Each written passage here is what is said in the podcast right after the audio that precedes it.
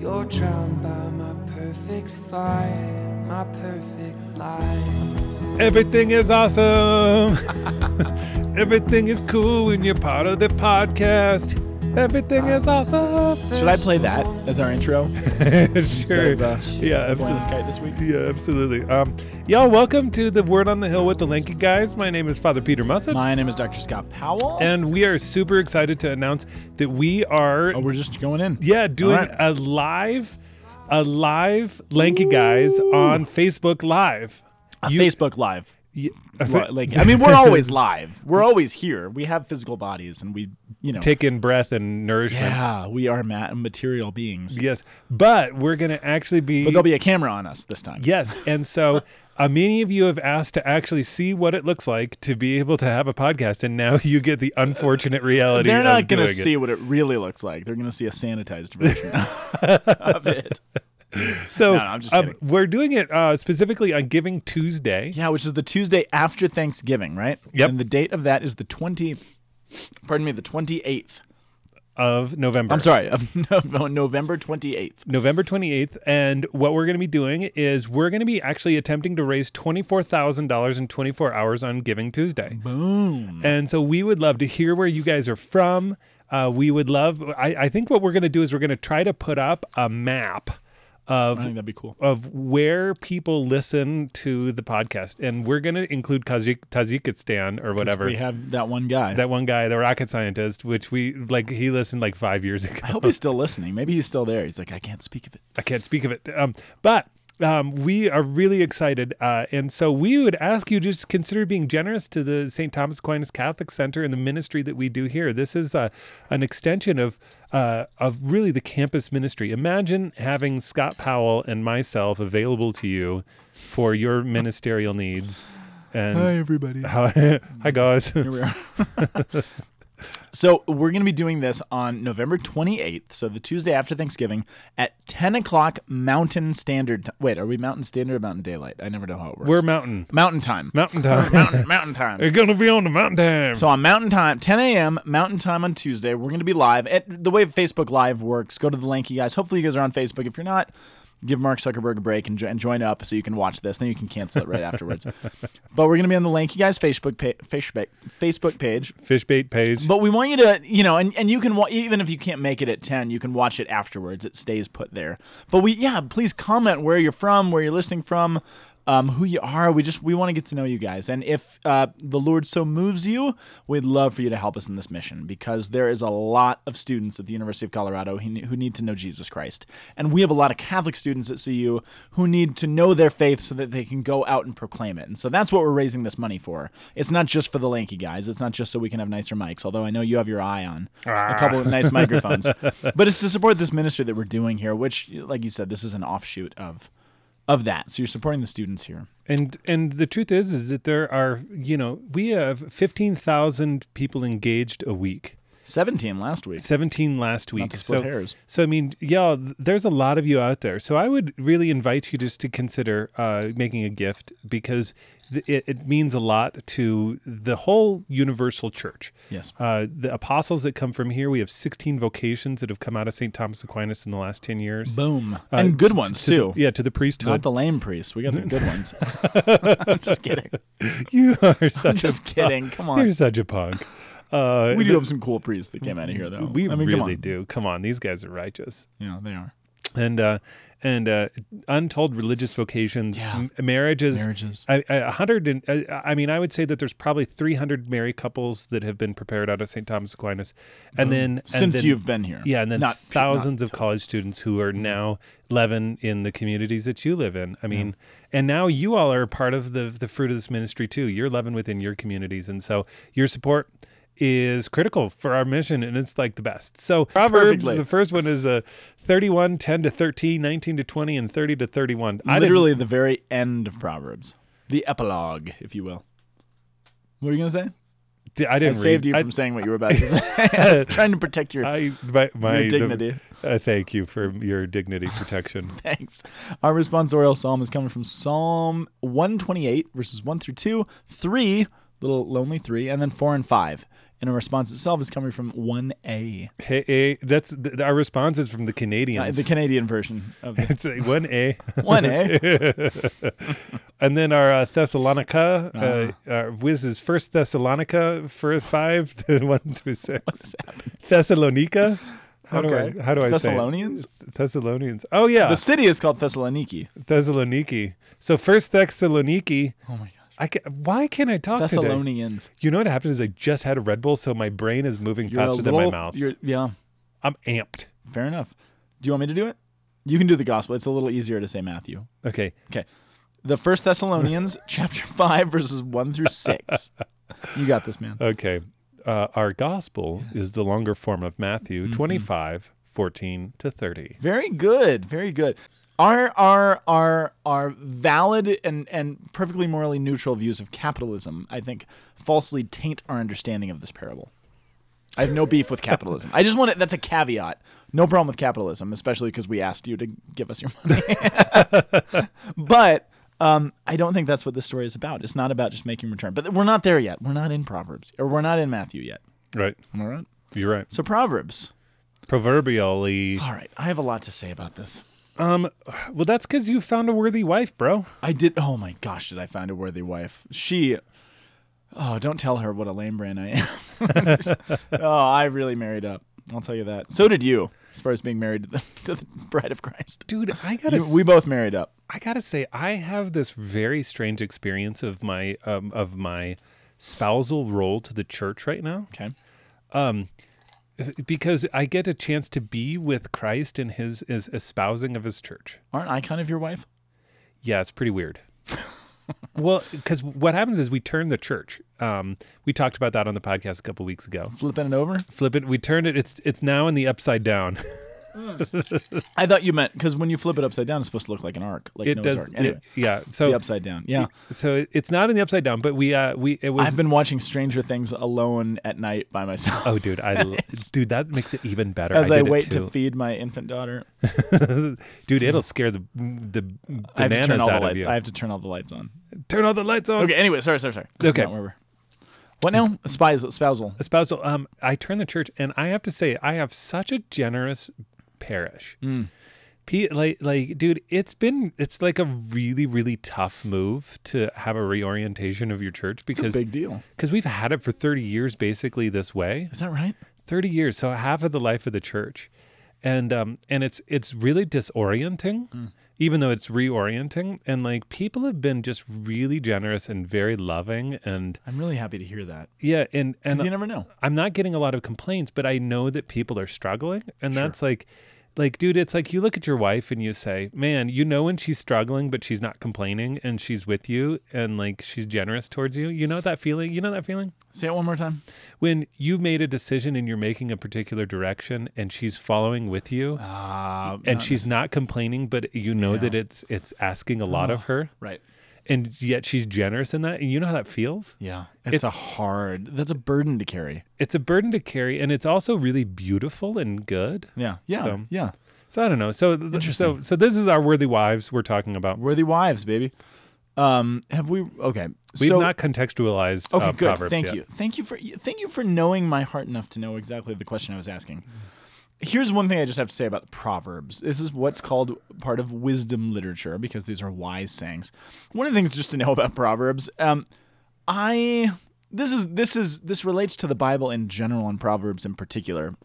Proverbs is not one of those books that's designed to just be read straight through like a narrative. It's not a narrative, right?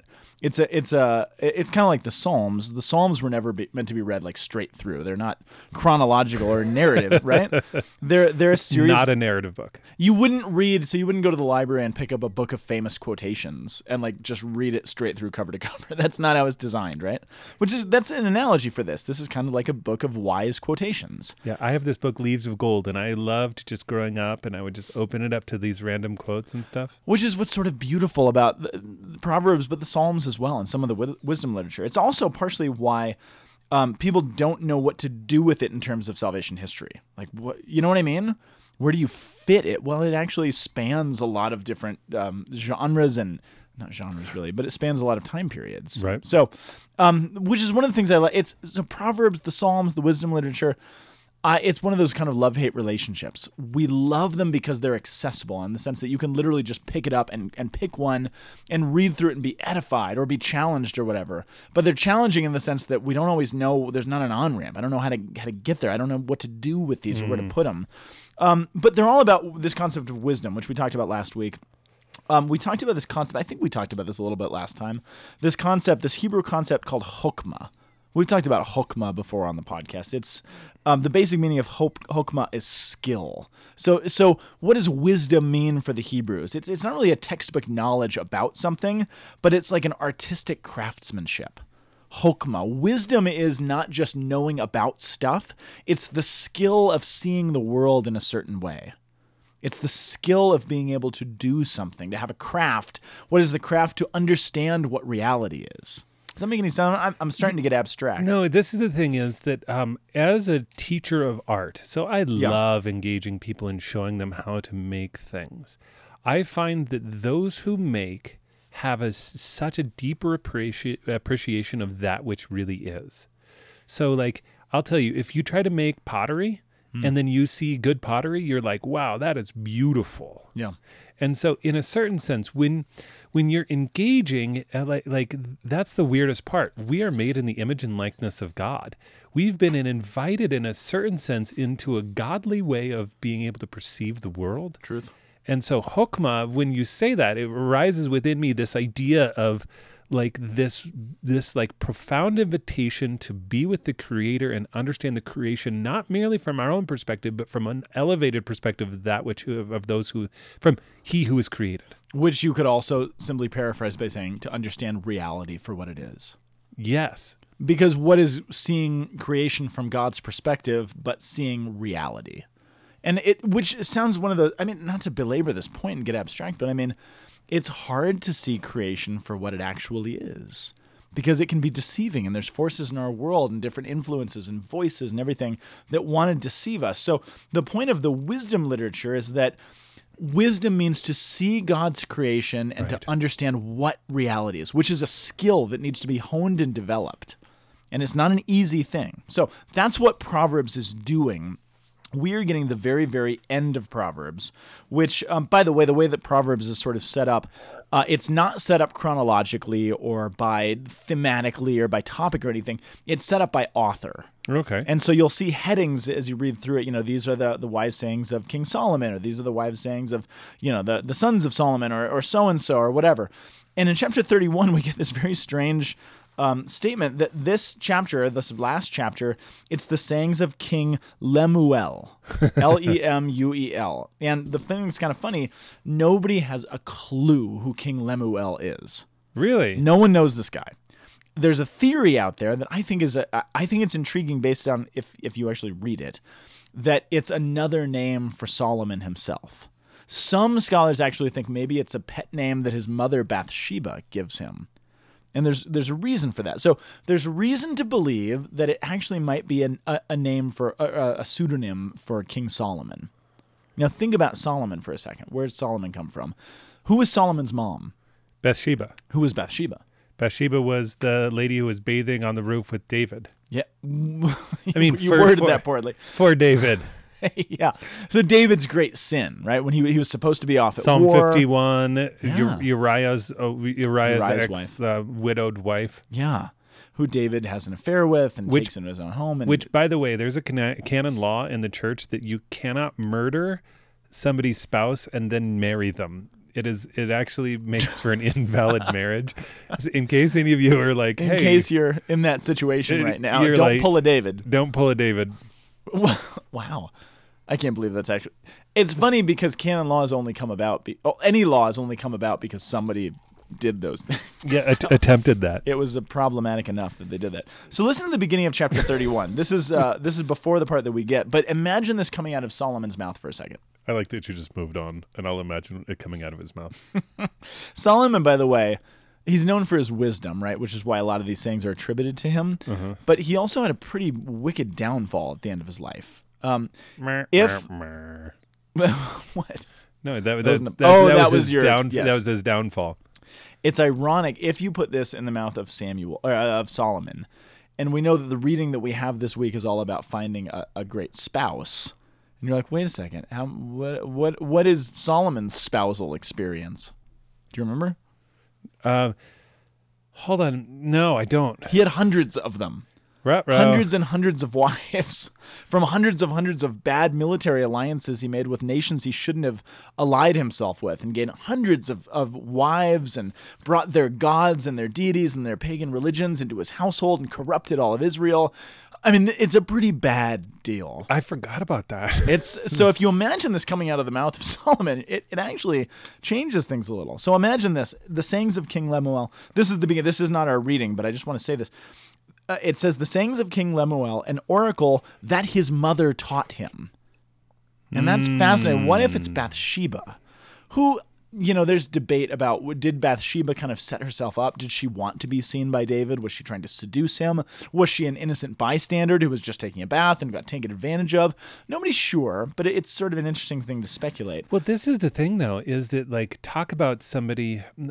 Uh, one of the effects of lust, if you if you take this in um, Saint Thomas Aquinas's uh, expressions, is the inability to follow one's own counsel. So you can know the right, Really? yeah, the right thing to do, but you, but the effect of lust, one of the daughters of the seven deadly sins of lust, is you cannot actually follow what you know is right and true. So him, know his mom saying to teaching him, him. you because because look and but then you can also imagine here imagine a brother with a hundred wives 600 and Six- 66. 666 wives Six, six, six. Dude he belongs in a metal band with that i mean i'm just saying Maybe it wasn't that. No, he had 600. There was three sixes in there. dude somewhere. I'll, I'll tell you what man i know brothers and i know brothers who have just one wife Oh, yeah. and there's a lot of work that's involved in that Can you imagine? if, if there was i mean i'm trying to imagine my whole parish being my wife oh, my. and like there's a lot of stuff that goes on there i can imagine him just kind of musing on going like what if i just like got to be in a little house with my one wife and she just like made some wool and she was nice She and made some virtuous wool. And she was nice and virtuous and she It's just spun stuff and we had a little bit of like we had a ma and pa shop in the That in the old nice. market and You can see a longing of that. yeah, like that's. I mean, and because like, isn't that like beautiful though? I mean, we th- even those who are single and or those who are engaged are like, wouldn't that be nice if we just lived together Yeah. and we made some custom cowboy boots in our house? And that's what my parents do. So before we get there, because that's so, so you're tapping into the reading that we get, but the the precursor to that, listen to what. So again, an oracle his mother taught him. Listen to this. Imagine it being Solomon. O son, my son, O son of my womb, O son of my vows, do not spend your strength on women, your vigor on those who ruin kings. Oh, You're like, oh, oh. Can you imagine Bathsheba being like, "What are you doing, Solomon? This is not good. It is not for kings, O Lemuel, which means uh, for God or to- toward God. So I, I don't think it's a name. I think it's a title or, or you know, a, an address. It is not for kings to drink wine, nor rulers to crave beer, lest they drink and forget what the law decrees, and deprive all the oppressed of their wives, or of their of their rights, not their wives. Give beer to those who are perishing, wine to those who are in anguish. Let, the, let them drink and forget their poverty and remember their misery no more. But you, you got to stay sober and alert. Or uh, it's, it's a funny thing what it actually says. Don't get drunk on wine. Don't overuse wine or crave beer. Why not? Because you might forget what the law decrees, and what's the result? Deprive the oppressed of their rights. If you drink wine, if you don't keep yourself sober and alert, then the poor will suffer wow. which it, it's just a profound to put this because again solomon who makes himself richer than any king before him so much wealth so many weapons so much power so many wives and actually looking back imagine solomon looking back and saying oh I actually remember what my mother taught me and i did not follow those but i want this to be recorded i want this to be known and spoken Yeah. and then we get to our reading, which starts here.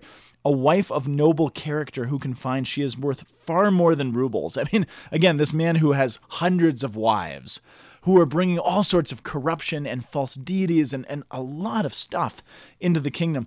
Uh, I'll, I'll read our Let's version. just say drama. Drama. Mm-hmm. One who finds a worthy wife, her value is far beyond pearls. Her husband, entrusting his heart to her, has an unfailing prize. She brings him good, not evil, all the days of her life.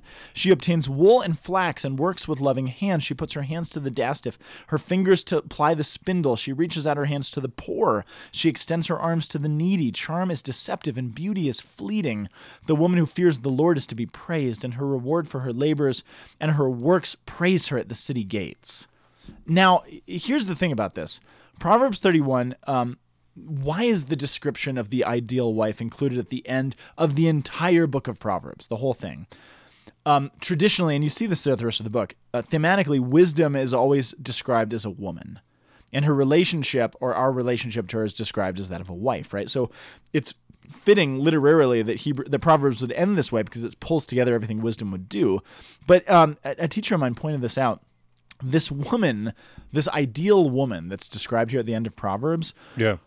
why is she described this way? It's not just oh she does really good work and she cooks really nice meals and she get, it's not that because you could read it that way and be like oh it's this submissive was, uh, wife who makes sweaters and cooks meals.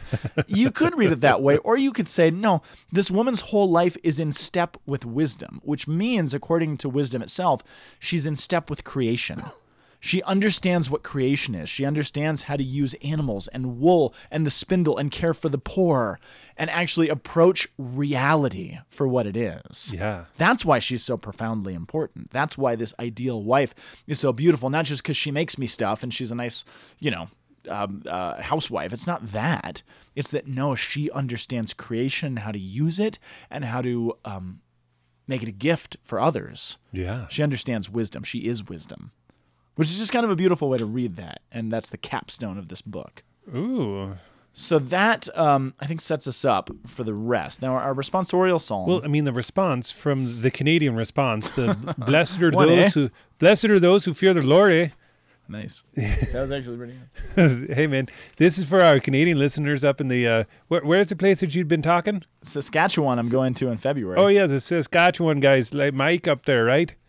Is it, is Yeah. it, is it Mike and I'm John? sure there's a Mike. I'm sure there's a. Who are the uh, Who are the guys from Strange Brew? oh, dude, I don't know, eh? That's what you. That's what you're reminding me of. That's, that's what it is. But uh, those are the those are the ones that are being able to uh, bless the Lord, who are uh, fearing Him. You sound a little Irish too. Well, this is the thing: is when you're in Ireland, um, it does sound a little bit like Canadians. I don't know what it is. I think that there's some Canadians that occupied Ireland or something. You've totally just morphed into an Irish, which is fine. No, blessed Um, are those who fear the Lord, because if fear of the Lord is one of those things that's really um, it, it damaged people in an inappropriate manner in their life, like a misunderstanding a of what fear of the misunderstanding Lord, of fear of the Lord is. is. mean, yeah. because you say like, you know, no, I'm afraid. yeah, pe- people who are living in, you know, what is it? Um, Strictly Ballroom was the first time I was introduced to this quote, which is a very funny Australian film, which I cannot do an Australian accent right now. Fair enough. Um, but uh, it was it, it, the quote And in you're it was never going to speak at a focus conference because it's. I feel like it's half Australian speakers, isn't it? It is Anyway, all the all the big name chastity speakers are from Australia. dude go uh, go Aussie chastity man. Aussie chastity is at the forefront. Maybe it's of- just Matt Fradd. okay. That's Isn't there another one? Matthew Kelly. Matthew? well, He's not. yeah, I think Yeah, he's, he's Australian yeah, he's too. See, yeah, there you go. All right, side note. Word to your Aussie, dude.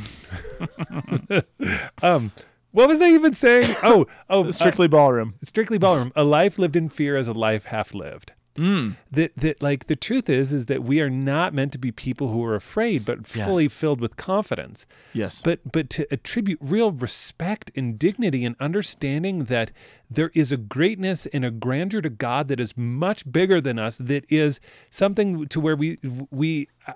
Absolutely reverence and say no this i like because we can we are such a people disposed to think that we are the end all be all of everything that we that the the sun rises and sets with our opinions and ideas and lives and Yes. we don't actually turn ourselves outward to say that there are is you know uh, you know, made a decision to, uh, to that um, a power greater than ourselves could save us. So you know, Absolutely. I, I mean, I think a, a great defin the simplest definition of the fear of the Lord is the recognition that there is a God and I'm not him. right? That's essentially what it's saying. Absolutely. And your life then follows accordingly. That's actually what wisdom is. yeah, The recognition that no, I'm not God. And I approach creation with that understanding. And then, I mean, wh- what does this say? You know, you will eat the fruit of your handiwork. Blessed shall you be, and favored. Your wife will be like a fruitful vine. I'm approaching the world and creation and agriculture and food and my relationships knowing that there is a God and I'm not him. And so things tend to fall into place. and to say I need to okay, let's be honest about some people pleasing in the world. All right. You know, if you like my, my Neil was telling me my brother about a, a book that he had read and it said if you really want to take power up, then you get recommendations from people. Okay. Like you ask their advice. So you say you Yeah. you want to take up power. The truth is is that we Speaking of Solomon, speaking of Solomon. well, do you remember Solomon's son, Rehoboam, yeah. who had the choice if he was going to basically divide the kingdom? And he went to his his the wise council, and he says, "What do you guys think I should do?" And they're like, "Oh, "Listen to the voice of the people, ease their burdens, be benevolent to them, don't be like your father." And then he goes to his, his frat buddies or whatever, you know, his football friends, and he's like, "What do you think I should do?" And they're like, "How dare you? You're going to be even tougher than your father, and you're going to put bigger taxes and more burdens, and you're going to be, you know, how dare they even ask for mercy from you?" What were we talking about? Power. power. But he seeks counsel from two different sources and he chooses the bad source to follow the advice from about power. Dude, yeah, man. Don't you hate? But we can be people pleasing and we can say, hey, I actually want to make, uh, I want to please my nasty friends over here and I want to be respected and understood. And so, in a certain sense, Yeah. we say, oh, I don't want to act in a way that's going to upset the people who are really close and intimate to me in my life. Yeah. In a certain sense, you can say, I fear my friends. Yes. I have a certain fear of my friends because I, I'm intimate and I'm vulnerable to them. Okay. And and I don't want to be abused or taken advantage of or lost from them. And like Yeah. so in a certain sense there's a natural analog, Hmm. but the person who is doesn't who, who fears the Lord says, "No, I want to please God. Hmm. I want to take the counsels of God into account and I want to dispose myself to what God is wanting to me to do, not just what my f- frat friends, my football buddies are telling me what to do." Which is a hard thing to do. I mean, uh, you know, we're making a little bit of light of it, but it's that's all hard. I mean, to actually have to follow God and look as a fool or or or worse Yes, put yourself as a in fool. danger in front of peers or friends or family members or whatever it is that's easier said than done but that is the fear of the lord this is a perfect i know we're not there yet but this is going to be a perfect segue into the gospel i mm. think Okay, yeah, absolutely. Which so then But we before we get there. but but on the way to the gospel, we have to meet the Thessalonica. Yes I just want to say that in in, in any way I can we're getting a lot of the ends of things so this because is it's very well, it's a thirty three Sunday in ordinary we're getting there we're getting toward the end of the liturgical year so I- this is the end of the book of first thessalonians Yeah, next week after this week is Christ the King. oh yeah because advent starts Yeah, because this is this is the end. Of, this is we- we're approaching the end of all time. This is an icon of what it looks like for the last judgment to come. So you best be fearing the Lord, because guess what? The You brother's best. coming back, and we better look busy. That's right. Which is essentially what Paul says to the Thessalonians, who are, remember, if you remember from last week, they're asking this question. Hey, Paul, we don't totally, well, we get Jesus, we get the Euros from the dead. We don't totally get what we're supposed to be looking toward. Like he went up to heaven, but he's coming back or something. And what does that look And like? we're gonna be we're gonna be caught up in the rapture, and we're gonna disappear, and all these other Yeah, people are just gonna have to like be in a mosh pit on Earth. I don't Be in know. a mosh- right. So concerning, so he answers concerning times and seasons, brothers and sisters, you have no need for anything to be written to you, for you yourselves know full well when the day of the Lord will come like a thief in the night.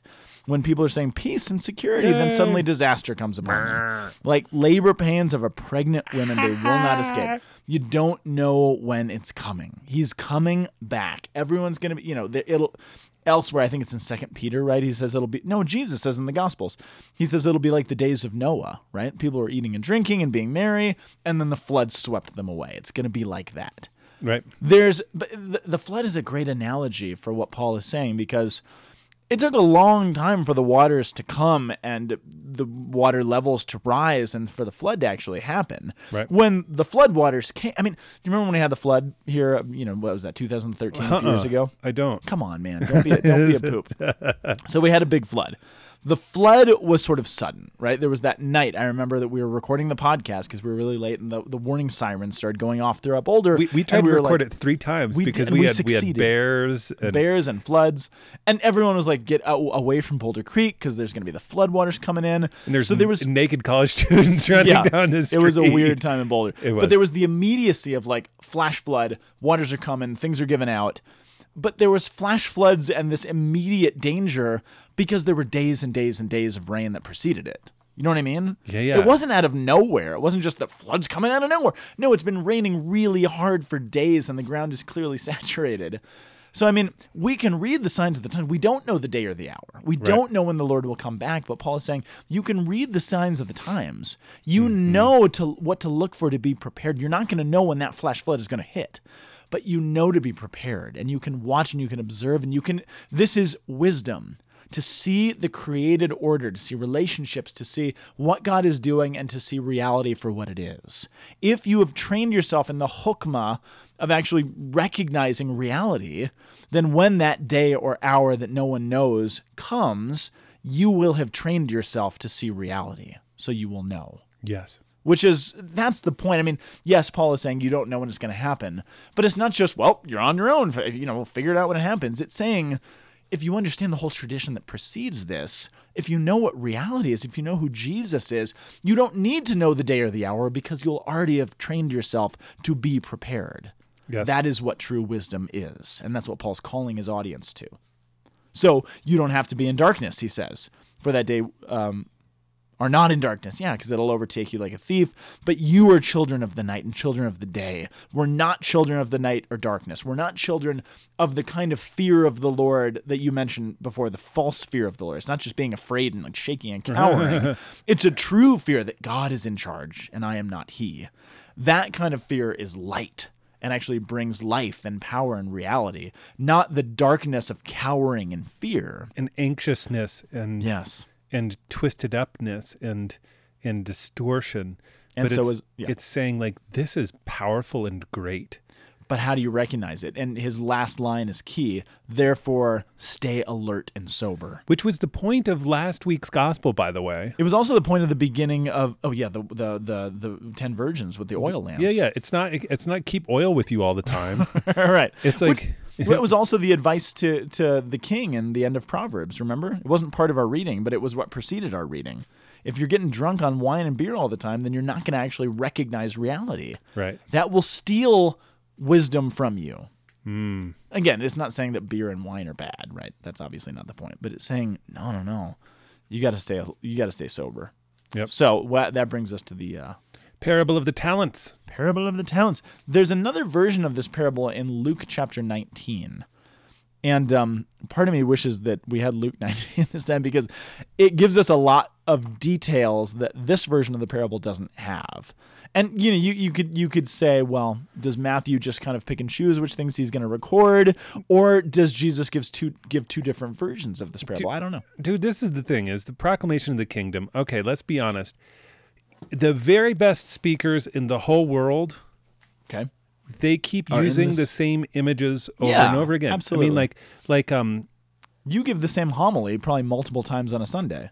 yeah, yeah. But yeah, I'm sure you tweak it and you you know you you adjust things and It- you. well, I mean like the I have a dream seven thirty crowd never never laughs at your jokes, but the nine o'clock we're all Yeah, punch yeah. drunk on our kids. To you know, Well, the- we laugh at everything. Yeah, but this is the thing: is the "I Have a Dream" speech from Martin Luther King. Yeah, Um, those are all things that he'd been saying on his on the road. He, yeah. It used to be I, ha- I have a neat idea speech the week before that, but he tweaked it. Shut up! He didn't do No, that. Not at all.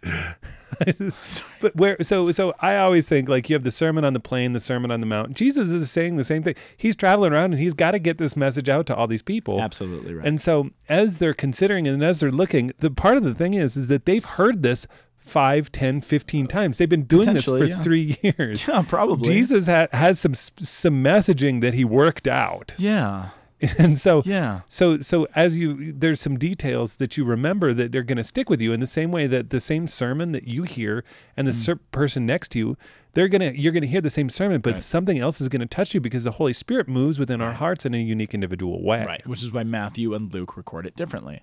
It's not in contradiction; they're not conflicting with each other. That's that's a that's such a that's such a cop out way to read the Bible, isn't it? Well, these things don't matter. Are you a bird? I tried to distract you. yeah, seriously. oh, I, I have a book and I'm like I'm like doing it up and up and down so that the the the, the covers of the book like a bird. all of these are the reasons why you should watch the live the live stream of the podcast because you get to see ridiculousness like this. Yes. Okay, so all that being said, we're uh, we're at the end again. He he's giving the the dire warnings now because again we're approaching the end of the liturgical year. He's about to go to the cross here, right? He's Right. about to pronounce this curse on the temple. This is done. My warnings, you know, I, I gave the blessings in the Sermon on the Mount at the beginning of Matthew. Then I gave warnings for those who don't heed what I say. I just completed saying a series of woe to you if you really don't listen. And now I'm going to give you a couple parables that just say the end is on the way. So this is an intense, and I, I do think, and again, this is this is I don't mean this in a negative sense, but I do think our Western mindsets steal a little bit from this parable for us because we we have a particular category that we put this in, and it's the parable of the talents, right? So it's this Jesus says there's a guy that I, I like to call it the the parable of the Benjamins. Oh, the Benjamins. We don't. Here's the problem. We don't entirely know what a talent was. It's a big amount of money. It should be like a one talent would be like a year's salary. It's actually a measurement of weight. No, actually, that's not true. You want to you want to get your mind blown? yeah. One talent. well, Again, we don't exactly know what it was. It's a measurement of weight. So what does that even mean? But one talent they estimate was probably the equivalent of 15 to 20 years salary for an average worker. 20 years salary. Okay. Imagine that for a second. I mean, like that's a lot of that's a lot of Benjamin. dude. That's like some Benjamin. So a talent is like you think a dude like burying a coin in the ground. Now the brother had to work to bury it. He was like, Well, he buried 20 years' wages in the ground. right. That's what I'm saying. Yeah. We think of that's like a coin. But it probably was or something. I don't know. I don't know what physically it was. A bar of gold. But it's also remarkable to think. That, so again, this master's going on a journey. He calls his servants, and and um, he gave five talents to one of them. So that's five times twenty-five. Wait, five times.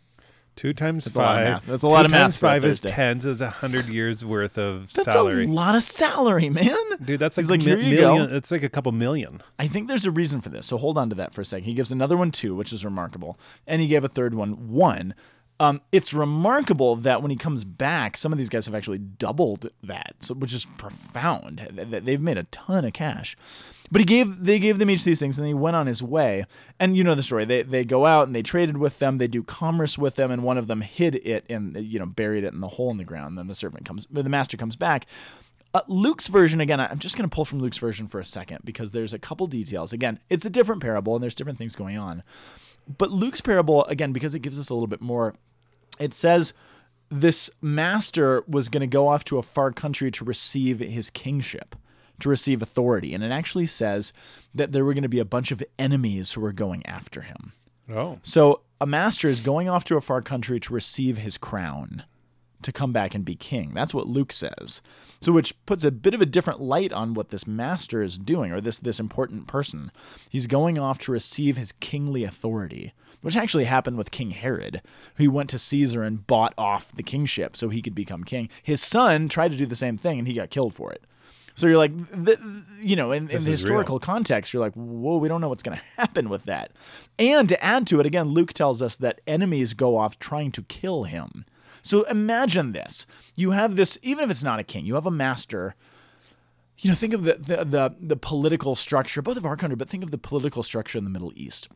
And someone says, I'm going to go off to receive this political authority. And when I come back, I'm going to be in charge of all this stuff. I'm going to rule over things. So I want you to go in my name and I want you to basically start business. I mean, he, he doesn't, he gives them these talents, this huge amount of money, and he basically says, do commerce, start businesses, start trade. Right. So imagine that you're a follower of this would be king Okay. who's going off to receive his authority, who you know people are going to try to kill him along the way. Okay. And if that happens, then his enemies are going to come to power. How publicly do you want to go out and basically start businesses in the name of a king who might be assassinated before he gets back? Eesh. Do you see the point of this? Uh, it's telling what the master says when he comes back. He doesn't reward the first two for their success. And the wording is really imperative in the in the parable. They, you know, they traded one of them doubles the money, the other got a, a lot of return. He doesn't say you're great because you've had success. He says you're great because you were faithful. He praises their faithfulness, not their success. Yeah, it's a big deal and I think we think capitalistically because they made a lot of money on the return. That that's a great thing.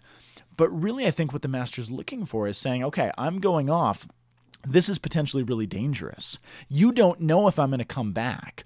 Are you willing to put your neck on the line to act in the person of a master who you know people hate, who you know people want to kill, who is going to be make you very unpopular if you act in his name, and you don't know exactly how this is going to turn out. Hmm. Are you willing to go stick your neck out on the line and act in authority in his name?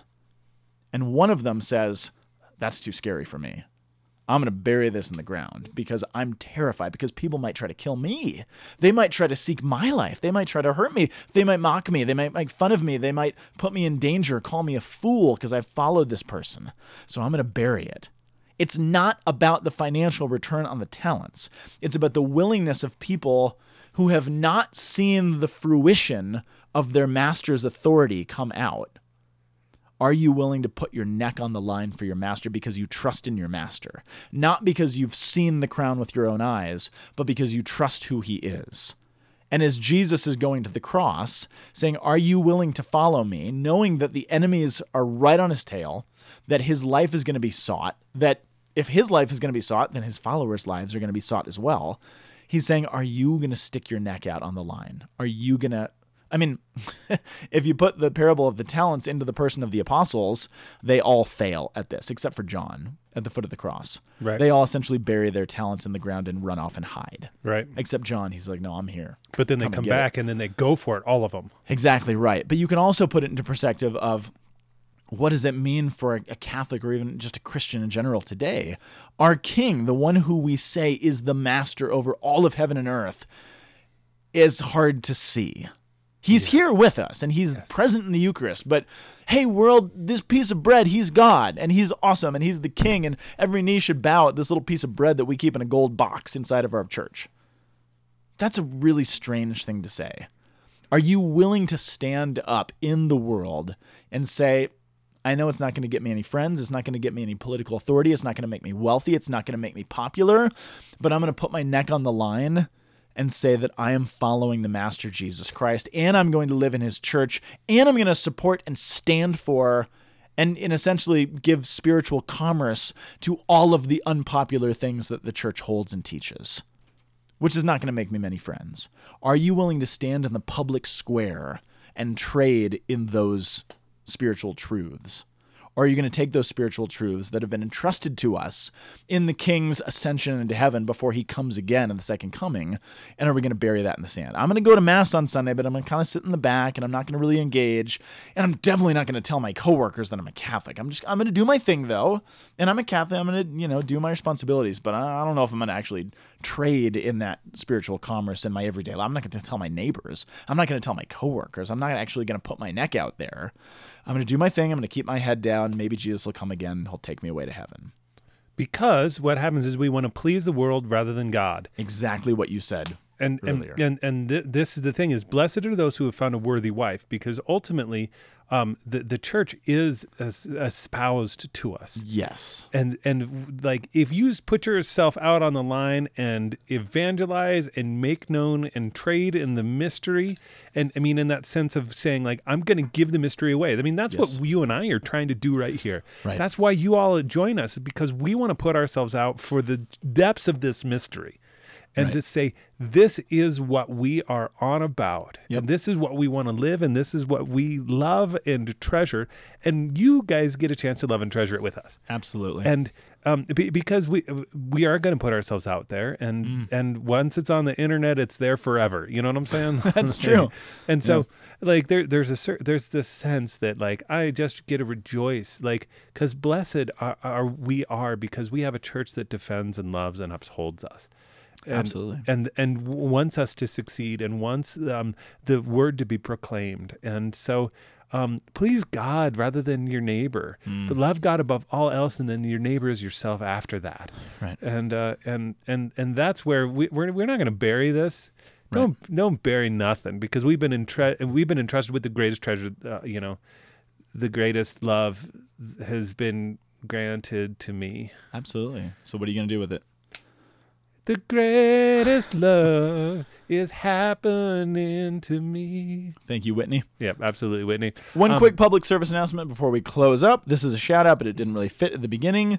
Um, if you want a way to actually use your talents, college students and seminarians, I'm specifically calling you. Some of you know we run a ministry called Camp Wojtyla. My wife and I, an outdoor ministry. We take young people into the wilderness, mountaineering, rock climbing, whitewater rafting, backpacking. We teach them about God and themselves. We're looking for counselors. We're looking for our staff this summer. So if you're a college student, you're a seminarian, you're somewhere around that age, go to camp-w.com. That's our website. We are accepting applications uh, to join us for the summer. It's going to be awesome. So just a shout out to Camp Wojtyla. Um, maybe you'll join us. Father Peter is one of our chaplains. What what? Um, he is. You are sort of our chaplain par excellence. I, I'm kind of sense. arch chaplain. Arch chaplain. That's a good way to put it. Uh, so yeah, absolutely. Come and uh, check that out. Sign up. Um, it's it's uh, pretty competitive. Yeah, Uh, and and so you got what it takes. And as you're listening to this, you're like, oh, I know these scriptures. I want to give it away. Boom. Also, for those of you who uh, are excited, we really invite you I'm to uh, for Giving Tuesday. Yes. um, twenty four thousand dollars in twenty four hours, thousand dollars an hour. We, uh, you know, five dollars makes a difference because there's Absolutely. if there's seventeen thousand dollars, seventeen thousand listeners, ten dollars, we're like we're rocking. Absolutely. You know, you give us ten dollars a month for a little while. You give us ten dollars once, that'd be great. If you gave us ten dollars a month, three dollars a month, th- it would transform uh, our ministry. That's so- absolutely true. so uh, It's really easy to think that our talent is a little too small to do anything with, yep, but it's not. but it's not. And for those of you who have large talents, you can also give ten thousand dollars. You can do that. Yes, we will accept that. hey, love you guys. Keep it real. We'll see you next week, and then week after that until the parousia. So, uh, God bless you. bye bye. The Word on the Hill is a production of the Aquinas Institute for Catholic Thought here in beautiful Boulder, Colorado. You can find us online at www.lankyguys.org. See you next week.